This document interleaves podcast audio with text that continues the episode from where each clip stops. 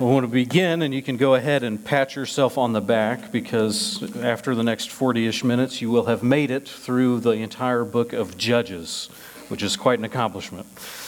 And we're going to begin, um, or so we're going to be in chapter 20 and 21. We're going to finish the book today, and it's fitting because today is actually the first Sunday of Advent, um, if you follow or observe the Christian calendar, which is when the Christmas season really begins. And it's somewhat fitting that we begin Advent um, with the end of Judges and kind of a dark story. Because Advent typically begins in the dark. Um, you start at a place of darkness, longing and waiting for the coming of Jesus. And from the beginning of the days of Adam and Eve, they looked forward to and longed for Jesus and for this Messiah to come and to save them. And now we, after Jesus has come, long and wait for him to come back again and make right everything that's gone wrong. But we begin in the dark, and we begin in a dark story about vengeance, at least on the surface. And we, we typically, as a people, tend to love a good story about vengeance, from the Count of Monte Cristo to John Wick. Um, whenever there's somebody who's been wronged, whether their, their friend betrayed them and they're thrown in prison, or somebody's taken away one of their family members and now they've got to go on a rampage to get justice. And those are stories that are as old as time. But what we're going to see in this passage is what really happens when we start to seek vengeance apart from God. And really, when we start to seek anything apart from God, where does that lead us? And so, if you would, you can turn in your Bibles um, to the end of Judges. We're going to read 20 through 21, which is kind of our normal habit to read all the way these all the way through, um, just because it's God's word um, and we value it. And since this is what we're here to do, you're not here really to hear from me. Um, we're here to hear what God has to say. Um, so, if you would, if you're able, just stand with me, um, and we'll read all of chapter 20 and 21. And then all the people of Israel came out from Dan to Beersheba, including the land of Gilead. And the congregation assembled as one man to the Lord at Mizpah.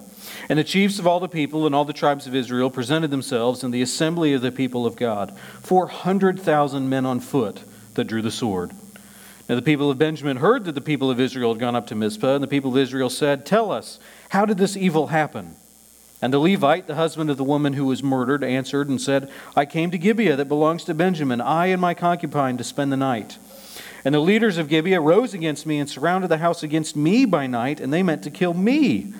And they violated my concubine, and she is dead. So I took hold of my concubine, cut her in pieces, and sent her throughout all the country of the inheritance of Israel. For they have committed abomination and outrage in Israel. Now behold, you people of Israel, all of you, give your advice and counsel here. And all the people arose as one man, saying, None of us will go to his tent. None of us will return to his house, but this is what we will do to Gibeah. We will go against it by lot. We will take ten men of a hundred throughout all the tribes of Israel, and a hundred of a thousand, and a thousand of ten thousand to bring provisions to the people, that when they come, they may repay Gibeah of Benjamin for all the outrage they have committed in Israel. So all the men of Israel gathered against the city, united as one man. And the tribes of Israel sent men throughout the tribe of Benjamin, saying, What evil is this that has taken place among you? Now therefore give up the men, the worthless fellows in Gibeah, that we may put them to death and purge evil from Israel. But the Benjamites would not listen to the voice of their brothers, the people of Israel. And the people of Benjamin came out to the cities of Gibeah to go out to battle against the people of Israel. And the people of Benjamin mustered out of their cities that day 26,000 men who drew the sword, besides the inhabitants of Gibeah, who mustered 700 chosen men. And among these 700 chosen men were those left handed who could sling a stone at a hair and not miss. And the men of Israel, apart from Benjamin, mustered 400,000 men who drew the sword. All of these were men of war. And the people of Israel rose and went to Bethel and inquired of the Lord. Who shall go up first to fight against the people of Benjamin? And the Lord said, Judah shall go up first. And the people of Israel rose in the morning and encamped against Gibeah. And the men of Israel went out to fight against Benjamin, and the men of Israel drew the battle line against them at Gibeah. And the people of Benjamin came out of Gibeah and destroyed on that day 22,000 men of the Israelites. But the people, the men of Israel, took courage and again formed the battle line in the same place where they had formed it on the first day. And the people of Israel went up and wept to the Lord until evening. They inquired of the Lord, Shall we draw near to fight against our brothers, the people of Benjamin? And the Lord said, Go up against them. And the people of Israel came near against Benjamin the second day, and Benjamin went out from Gibeah in the second day and destroyed 18,000 men of the people of Israel.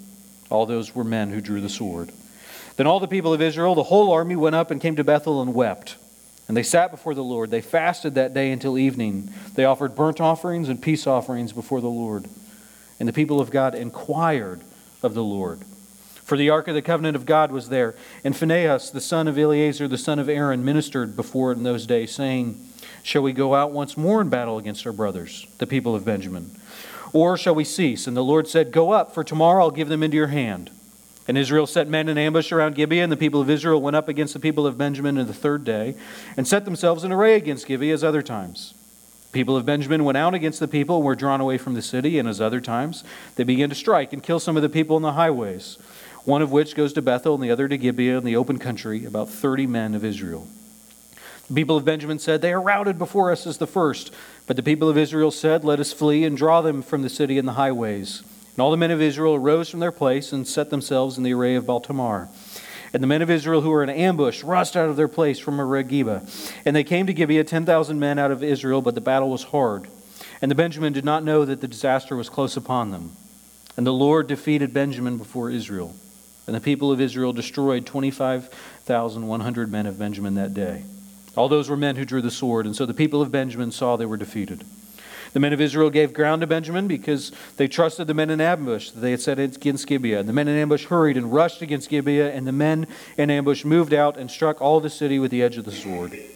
And the appointed signal between the men of Israel and the men in the ambush was that when they made a great cloud of smoke arise from the city and the men of Israel should turn in battle. Now Benjamin had begun to strike and kill about 30 men of Israel, and they said, Surely they're defeated before us as the first battle. But when the signal began to rise out of the city, a column of smoke, Benjamin looked behind them, and behold, the whole city went up in smoke to heaven. And the men of Israel turned, and the men of Benjamin were dismayed, for they saw that disaster was close upon them. Whenever they turned their backs on the men of Israel in the direction of the wilderness, but the battle overtook them. And those who came out of the cities were destroyed in their midst. Surrounding the Benjamites, they destroyed them and trod them down from Nohah as far as opposite Gibeah from the east. 18,000 men of Benjamin fell, all of them men of valor. So they turned and fled towards the wilderness from the rock of Rimmon, and 5,000 men were cut down on the highways. They were pursued hard from Gidom. 2,000 of them struck down. And all who fell that day of Benjamin were 25,000 men who drew the sword, all of them men of valor. But 600 men turned and fled towards the wilderness at the rock of Rimmon and remained at the rock of Rimmon for four months. And the men of Israel turned back against the people of Benjamin and struck them with the edge of the city, or the sword, the city, men and beasts, and all that they found. And all the towns that they found, they set on fire. And the men of Israel had sworn at Mizpah, None of us shall give his daughter in marriage to Benjamin. And the people came to Bethel and sat there till evening before God, and they lifted up their voices and wept bitterly, and they said, O Lord, God of Israel, why has this happened in Israel? That today there should be one tribe lacking in Israel. And the next day the people rose early and they built an altar and offered burnt offerings and peace offerings. And the people of Israel said, Which of all the tribes of Israel did not come in the assembly to the Lord? For they had taken a great oath concerning him who did not come up to the Lord at Mizpah, saying, He shall surely be put to death. And the people of Israel had compassion for Benjamin their brother and said, One tribe is cut off from Israel this day. What shall we do for wives for those who are left, since we've sworn by the Lord we will not give them any of our daughters for wives? And they said, Well, is there one of the tribes of Israel that didn't come to the Lord at Mizpah? And behold, one had come to the camp. No one had come to the camp from Jabesh Gilead to the assembly. So the people were mustered. Behold, not one of the inhabitants of Jabesh Gilead was there. So the congregation of 12,000 sent their bravest men and commanded them Go and strike the inhabitants of Jabesh Gilead with the sword, and also the women and the little ones. And this is what you shall do every male and every woman that is lain with a male you shall devote to destruction. And they found among the inhabitants of Jabesh Gilead 400 young virgins who had not known a man by lying with him, and they brought them to the camp at Shiloh, which is in the land of Canaan. And the whole congregation sent word to the people of Benjamin who were at the rock of Rimmon and proclaimed peace to them. Benjamin returned at that time, and they came to the. They gave them the women who were saved alive from the women of Jabesh Gilead, and they were not enough for them. The people had compassion on Benjamin because the Lord had made a breach in the tribes of Israel. And the elders of the congregation said, What shall we do? For wives for those who are left, since the women are destroyed out of Benjamin. And they said, There must be an inheritance for the survivors of Benjamin, that a tribe would not be blotted out. Yet we can't give them wives from our daughters, for the Lord, people of Israel, had sworn, Cursed is he who gives a wife to Benjamin. So they said, Behold, there's a yearly feast to the Lord at Shiloh, which is north at Bethel, east of the highway that goes up from Bethel to Shechem, south of Lebonah. And they came and commanded the people of Benjamin, saying, Go, lie in ambush in the vineyards and watch. And if the daughters of Shiloh come out and dance, then come out of the vineyards and snatch each man his wife from the daughters of Shiloh and go to the land of Benjamin. And when their fathers or brothers come and complain to us, well, we'll say, Grant them graciously because we didn't take each man of them his wife in battle, and neither did you give to them, else you would be guilty. And the people of Benjamin did so and took their wives, according to their number, from the dancing they carried off. Then they went, returned to their inheritance, rebuilt the towns, and lived in them. And the people of Israel departed from that time, every man to his tribe and family. They went out, every man to his inheritance. But in those days there was no king in Israel, and everyone did what was right in his own eyes. The grass withers and the flower fades, but God's word stands forever. Let's pray. Lord, I ask that you would um, be here this morning, that you would help um, illuminate your word to us. That you would help explain and us understand what this strange and bizarre story has to teach us, not just about ourselves, but ultimately about you and what you would have us do. We pray this in your name. Amen. You can take a seat.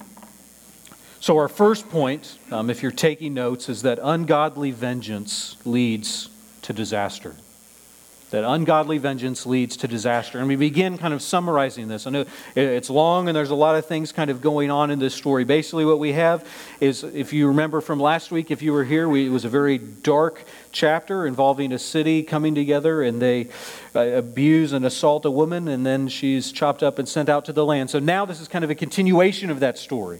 They come together and they hear about the evil that happened in 19, and so they say, Well, what are we going to do? And the guy gives a report, and so they decide, Well, let's go try and get these guys. And Benjamin says, Not on our watch, we'd rather fight you. And so the whole nation goes to civil war.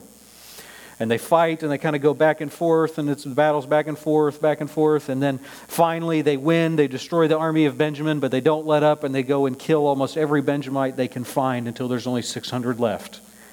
But then they kind of feel bad, realize some disasters happen, and think, well, we need to find some wives for these guys. And so they search for a bunch of loopholes, finally give them to them, and then everyone goes home, and it's not quite a happy ending. Just how it ends of telling us, well, everyone's doing what's right in their eyes. There's not a happily ever after here. The story isn't meant for us to go and do what they did, but it's meant to teach us in part that ungodly vengeance leads to disaster. And this is, again, it's tied to last week's story of 19. So the nations got all of, they got their. They got their mail, and so all of the people come out and they get together at Mizpah and they meet in an assembly. And in 23, they say, Well, we've heard, and they ask this Levite, Well, tell us, how did this evil happen?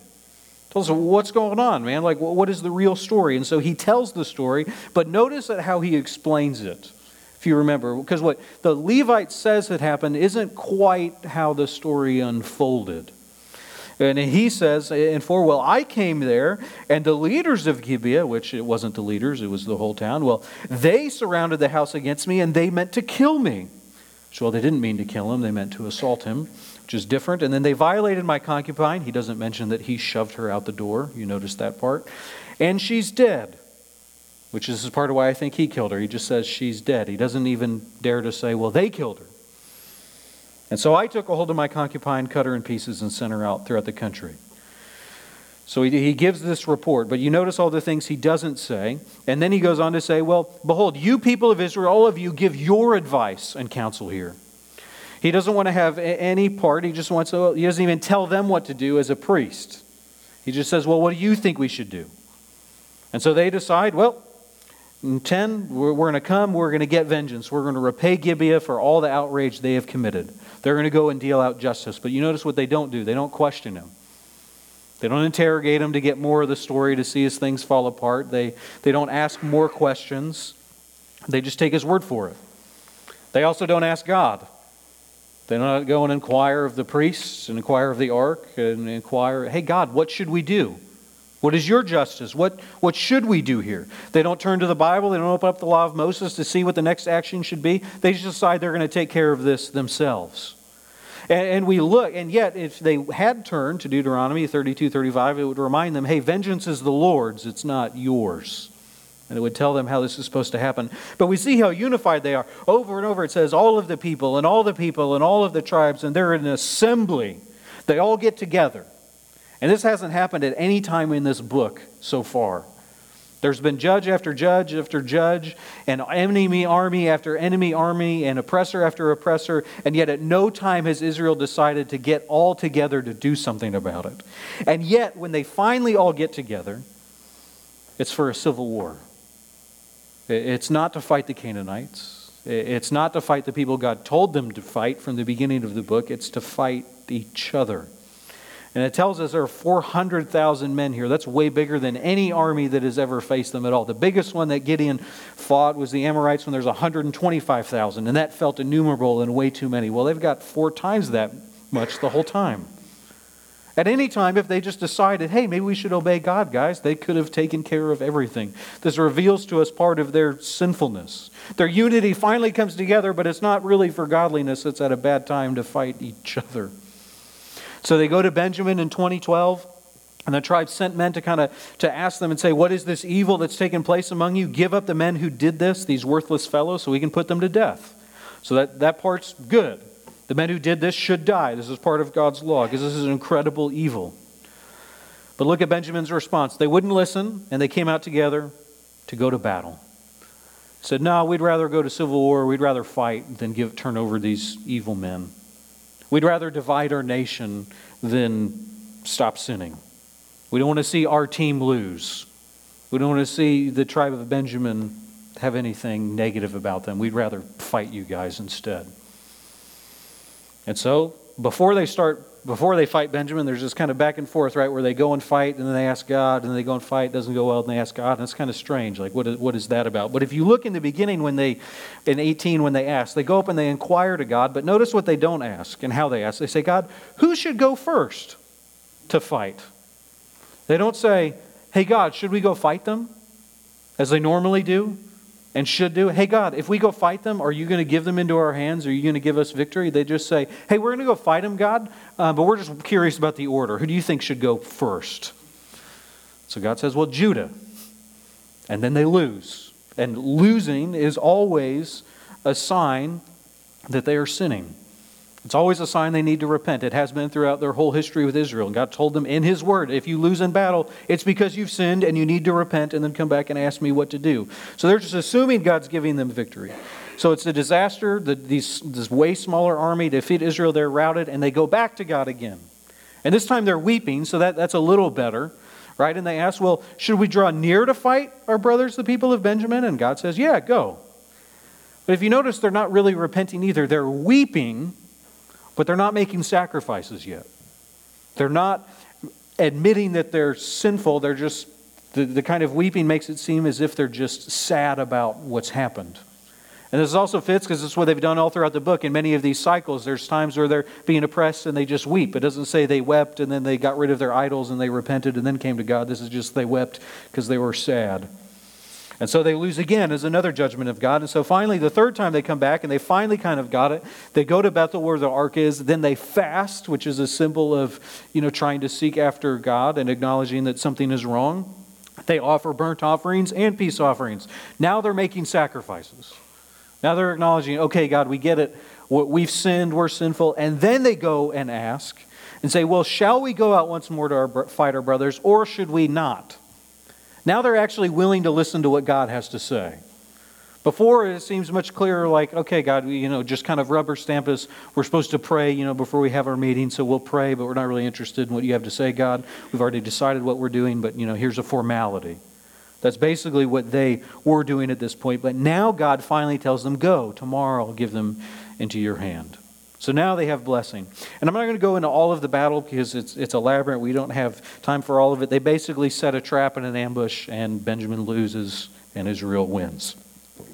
And the city is completely destroyed, it tells us in 37. The city that has committed this evil, the city that should be under judgment, that should face this, they are wiped out rightly in 37. But they keep going. It's not enough. And this is where their vengeance turn, it turns into vengeance and no longer justice and becomes ungodly, not just because they weren't interested in asking God's opinion in the first place, but now they keep going way too far. And they'll eventually only 600 men of Benjamin are left alive. Because it tells us over and over, well, they just kept pursuing and they kept pursuing and they kept pursuing. And 600 guys get away in the wilderness and hide in some rocks and just live out there for six months. And this is when they stop. Then they turn in 2048 they can't catch those, and some got away, so they turn around and decide, let's get everybody else.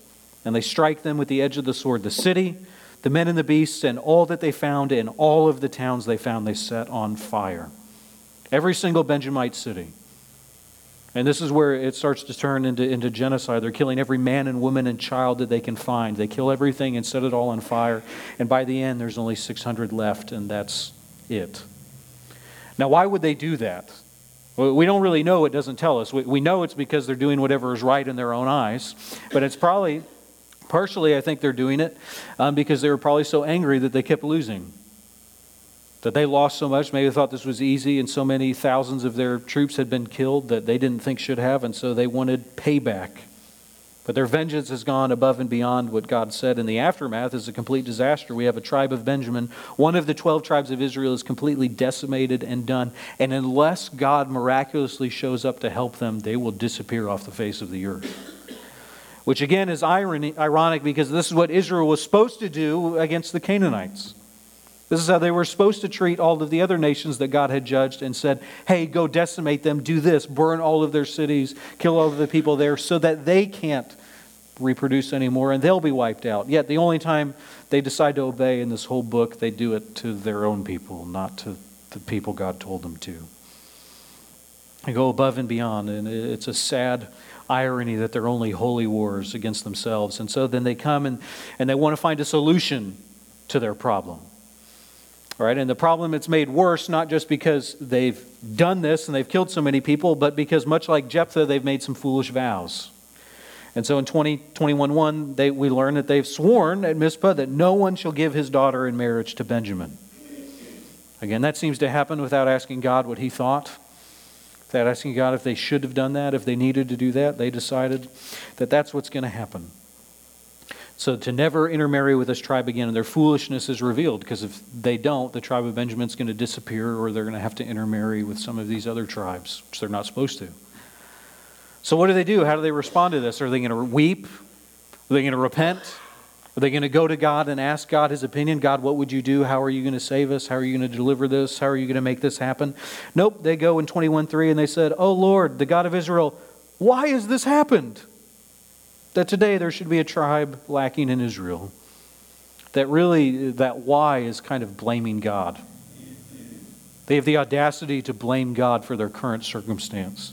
They're going around saying, God, I don't understand how this has happened. I didn't realize that, man, when we killed literally every Benjamite that we found and we burned all of their cities to the ground and only a couple of them got away, I didn't realize that would mean they were all dead. That, this is so horrible. How could you have let this happen, God?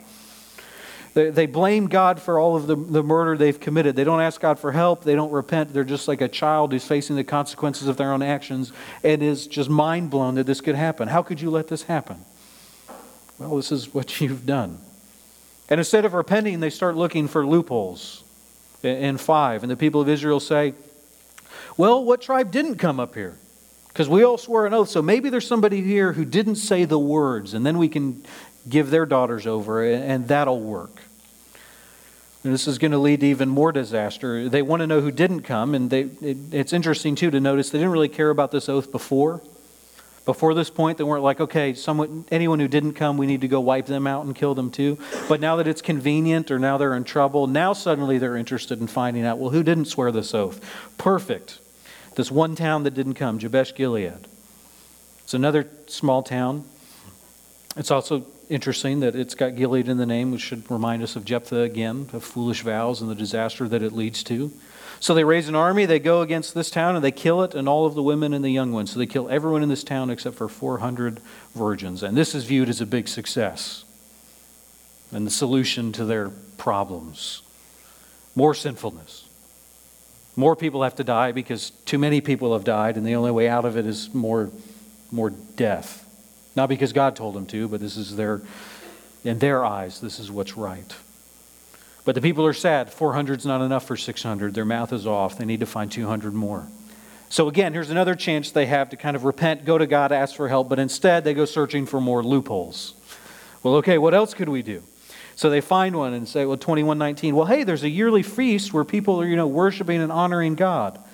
You know, it's not maybe we should go to that and repent and seek God's face and see what He has to say. It's no, let's, here, Benjamin, go in 2120, go lie in ambush in the vineyard and watch. And if some young women come out to dance, to, this is presumably something they're doing as part of their worship towards God, go and snatch them, and that can be your wife. They tell them this is what you're going to do. Take these women from their worship of God rightly, and then they can be your wives. That's what we're going to do. And this is the loophole. So then when their daughter, you know, their brothers or their fathers come and complain, we'll just say, well, you know, be gracious. We didn't take them from you, and you didn't give them, so technically we haven't violated any laws. And look, what, what righteous actions we've taken. This is what they do. Since you can't give them their daughters, they tell Benjamin to t- kidnap them because, you know, giving them is bad but kidnapping's good. As long as they, their hands don't touch any of it, is how they've worked this out, again, in their own eyes to decide that this is right. They have a nice, good biblical argument um, for the, why this is awesome and why these fathers and brothers should just celebrate that this, this kidnapping and really at one level this is sex trafficking is actually just wonderful great news because everyone is going to be happy you know except for the women i'm assuming I don't know if any of you women would love to be kidnapped and then forced to marry somebody else. It seems not great, to say the least. So they do it. In 24, the people of Israel depart. Every man to his tribe and family, and they went out to his inheritance. Mission accomplished. Woohoo. They make it seem as if it's this kind of happy ending, but this isn't uh, like Seven Brides for Seven Brothers, if you remember that musical. Okay, it's not a cute musical where it's all happy and this is lovely and you know they'll sing a couple songs and it'll be nice at the end. If you haven't seen that, you can go look it up or watch it later. I like some of the songs from that. I was thinking of it as I read this passage because it sounded familiar, but this is not like that. This is ungodly vengeance leading to t- complete disaster. Because the result of their vengeance and sinful actions is not justice. We see, well, one woman was assaulted and murdered. And so, what we need to do is we need to then kill and murder ten thousands of other people and thousands of other women, and then we'll let some women live, 600 of them, and we'll kidnap them and make them marry other people. And that's justice for that one death. I don't know how, in their eyes, they make that logic work, but that's what happens. It's not justice, it's horrible, and this is how the book ends in complete disaster. Because when we seek ungodly vengeance, or really when we go about our own path and we don't seek after God and we just do whatever is right in our own eyes, the only place that can lead to is disaster. That's why Scripture warns us, not just in Deuteronomy, but Romans 12 19, Beloved, never avenge yourselves, leave it to the wrath of God. For it's written, and then quotes Deuteronomy, Vengeance is mine. And part of the reason God warns us is so often we get justice wrong. Uh, when we just want vengeance, when we just want to do it and we don't care really what God thinks, we often, it can end poorly. But the deeper problem is really this whole story isn't just uh, about vengeance and this. It's, it's much deeper than that. It's a specific part of this chapter, so I can't just not mention it. But the deeper problem is point number two that not submitting to God leads to disaster that it's not submitting to God that leads to disaster. That is the larger problem, and one of the particular ways that it worked out for them here is how they are not submitting to Him in their seeking of justice and in their seeking of vengeance. And this point really just uh, comes from uh, the end in verse 25, the very last verse in this book. In those days, there's no king in Israel. Everyone does what's right in his eyes. No one's submitting to God. No one's listening to his law. No one's listening to God's commands. Everyone is just doing whatever it is that they really want to do. Whatever's right in their own eyes. Everyone can just, this is, you know, a, a libertarian paradise for some, at least, the guys who have swords. It's good for them. Everyone can just do whatever they want, and who cares what anybody else has to say? Mostly God. We don't really care what He has to say. I'm just in charge of whatever I want. And this is why the book ends so dark and the evil is so great and the stories are so sad throughout this whole book, is because this is what Israel has done. They do not care and they will not obey God. And when you don't obey God, when you don't submit to Him, when you don't let Him be the king, it leads to disaster. And the phrase of the, this book, at the end of it, it's intentional. We've heard versions of it these past 12 weeks as we've went through the book. Let me read some of them for you. In 2:11, the people of Israel did what was evil in the sight of the Lord. 3:7, the people of Israel did what was evil in the sight of the Lord. And 3:12 twice it says the people of Israel did what was evil in the sight of the Lord. 4:1 the people of Israel did what was evil in the sight of the Lord. 6:1 the people of Israel did what was evil in the sight of the Lord. 10:6 the people of Israel did what was evil in the sight of the Lord. 13:1 the people of Israel did what was evil in the sight of the Lord. And finally here everyone did what was right in his own sight. In his own eyes. Uh, those words are, are, really the same. It's, it's just the Hebrew word for eyes or, or sight. It's all about what they see and they think. Well, God sees what they have done as evil. In God's eyes, in His sight, this is wrong. And he said that over and over and over and over again. But now they don't really care about God's sight. They don't care about God's eyes or what he can see. They only care about their own. They say, well, in my eyes, this is good. And that failure to submission, it, it, fuels everything bad in this book. It's not just they've abandoned God's laws, it's not just they've abandoned His word, it's that they've abandoned God Himself as well.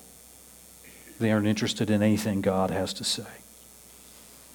I want to talk about the first part of this verse as well in 25, because it's a phrase that's also repeated itself. In those days, there's no king in Israel.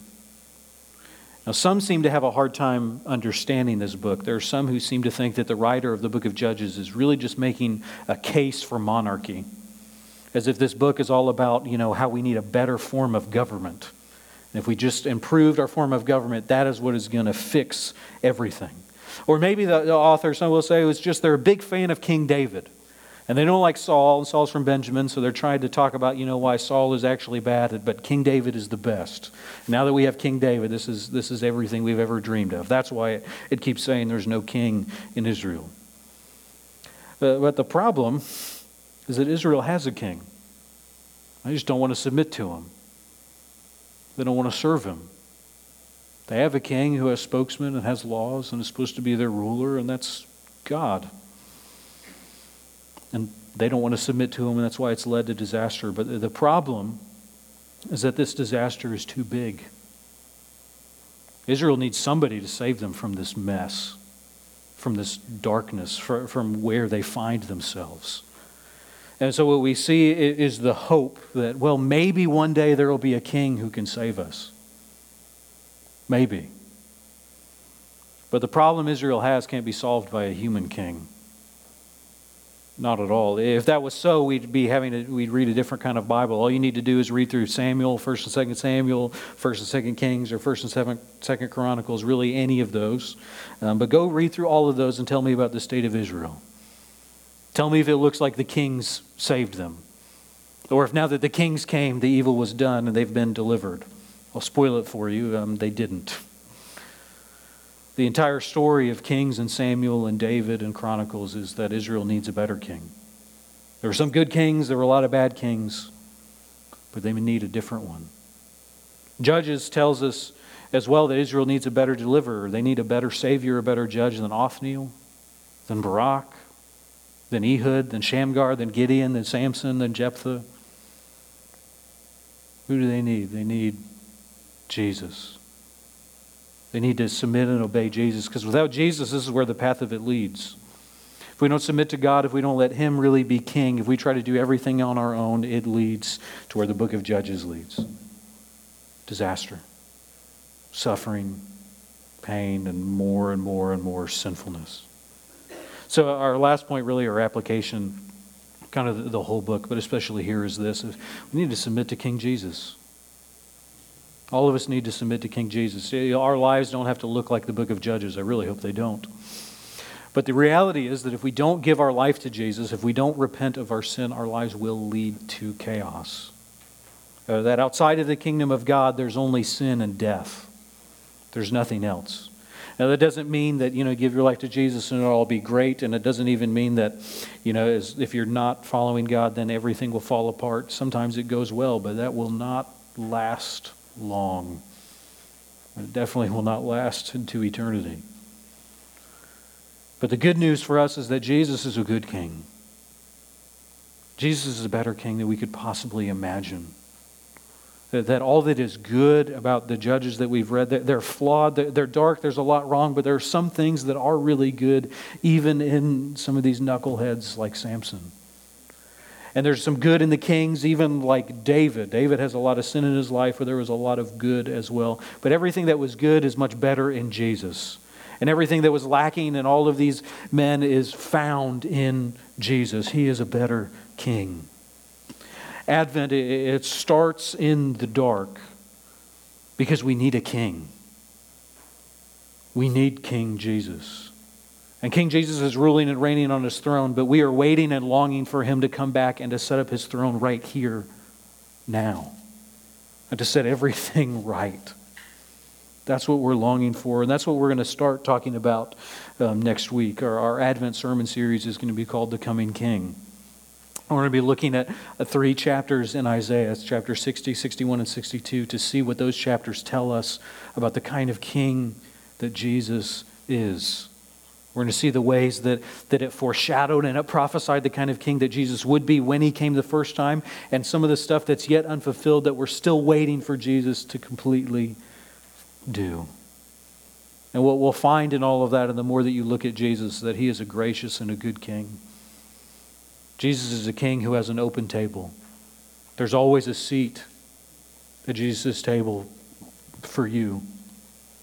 So, it's the funny thing about Jesus that made the religious people not like him. He always invited sinners and prostitutes and the sick and the lame and the unwanted to come and eat and dine with him. Because ultimately, that's who all of us are sinners who have found themselves at the table of Jesus. Jesus died on the cross for, for all of us. He's a king who dies for us. He's not a king who sends people to die on his behalf while he sits back in his palace and drinks wine and, and eats a great meal. He himself came down, stepped off of his throne, put away his crown, lived as a carpenter peasant, walked around mostly homeless, and then died for you and for me, for sinners and for the wicked, so that we could find salvation and true life. Now, our response to that and acknowledging who King Jesus is, what should we do? We should fall on our faces and submit to him. If you're not a Christian, if you don't know Jesus, I, I wish that you would. I beg you to fall on your face and to submit to King Jesus. If you do know Jesus, which many of us here do, then we also still need to submit to Jesus. Trying to live your life not submitting to Him leads to disaster. And as Christians, we still can forget that, oh, yeah, I need to continually, every day, take up my cross, fall on my face, and obey the King. It's not about what I want. It's not about what I think is right. It is not about what is right in my eyes. It's about what's right in God's eyes. We have to submit to Him in everything. Now, a good question maybe to ask yourself is to ask yourself if Jesus can tell you no. Or maybe a better one would be when was the last time Jesus told you no? Because there's a lot of times that we can go through the motions and we can act like we're submitting to Jesus and doing everything He wants. And, well, it seems like everything God wants me to do is just what I've wanted to do. Wow, what a coincidence. I wonder how that works. Which makes me wonder maybe it's not God who's always agreeing with me. Maybe I'm not always listening to Him. Because I often find that Jesus tells me no. Not just in things I want, but when there's sinful ways I want to respond or paths I want to go down, I continually find God saying, No, I don't want you to do that. And then I have a choice. Well, I'm a guy, will I submit to the king or do I want to be king? As believers, we and unbelievers, we all need to fall on our faces and submit to the king. So, in summary, where we've been this morning, we've seen that ungodly, ungodly revenge leads to disaster. Seeing that not submitting to God leads to disaster. And so, what should we do? Well, we should submit to King Jesus to find salvation and to find the only hope and path we should walk in this life. And so, our challenge for all of us is we need to just submit to the King because Jesus ultimately is our only hope in life and in death. So submit to the King. Invite our worship team to come up and to lead us um, in, in songs of praise to our King one last time. Lord, I pray that you would help us to submit to you, Jesus. Lord, would you uh, give us the strength to kick ourselves off of the throne, to kick our idols off of the throne, to, to, to reject all of the things that, that we think or look right in our eyes, Lord, and instead to put you on the throne and to submit to you, to submit to your laws, to submit to your word, to go where you would have us go, to listen to you would you tell us no. Lord, would you save us? um, from the disaster that befalls Israel because they didn't listen to you. Not because we deserve it, but just because you're a good and gracious King who loves sinners like us. And I pray this all in your holy and precious name. Amen. Why don't you stand as we worship our Savior and our King once more? What a glorious day that will be. And I can't wait to see it. Read this benediction from the end of Hebrews. Now may the God of peace, who brought again from the dead our Lord Jesus, the great shepherd of the sheep, by the blood of the eternal covenant, equip you with everything good, that you may do his will, working in us that which is pleasing in his sight through Jesus Christ, to whom be the glory forever and ever. Amen. God bless you. Go in peace.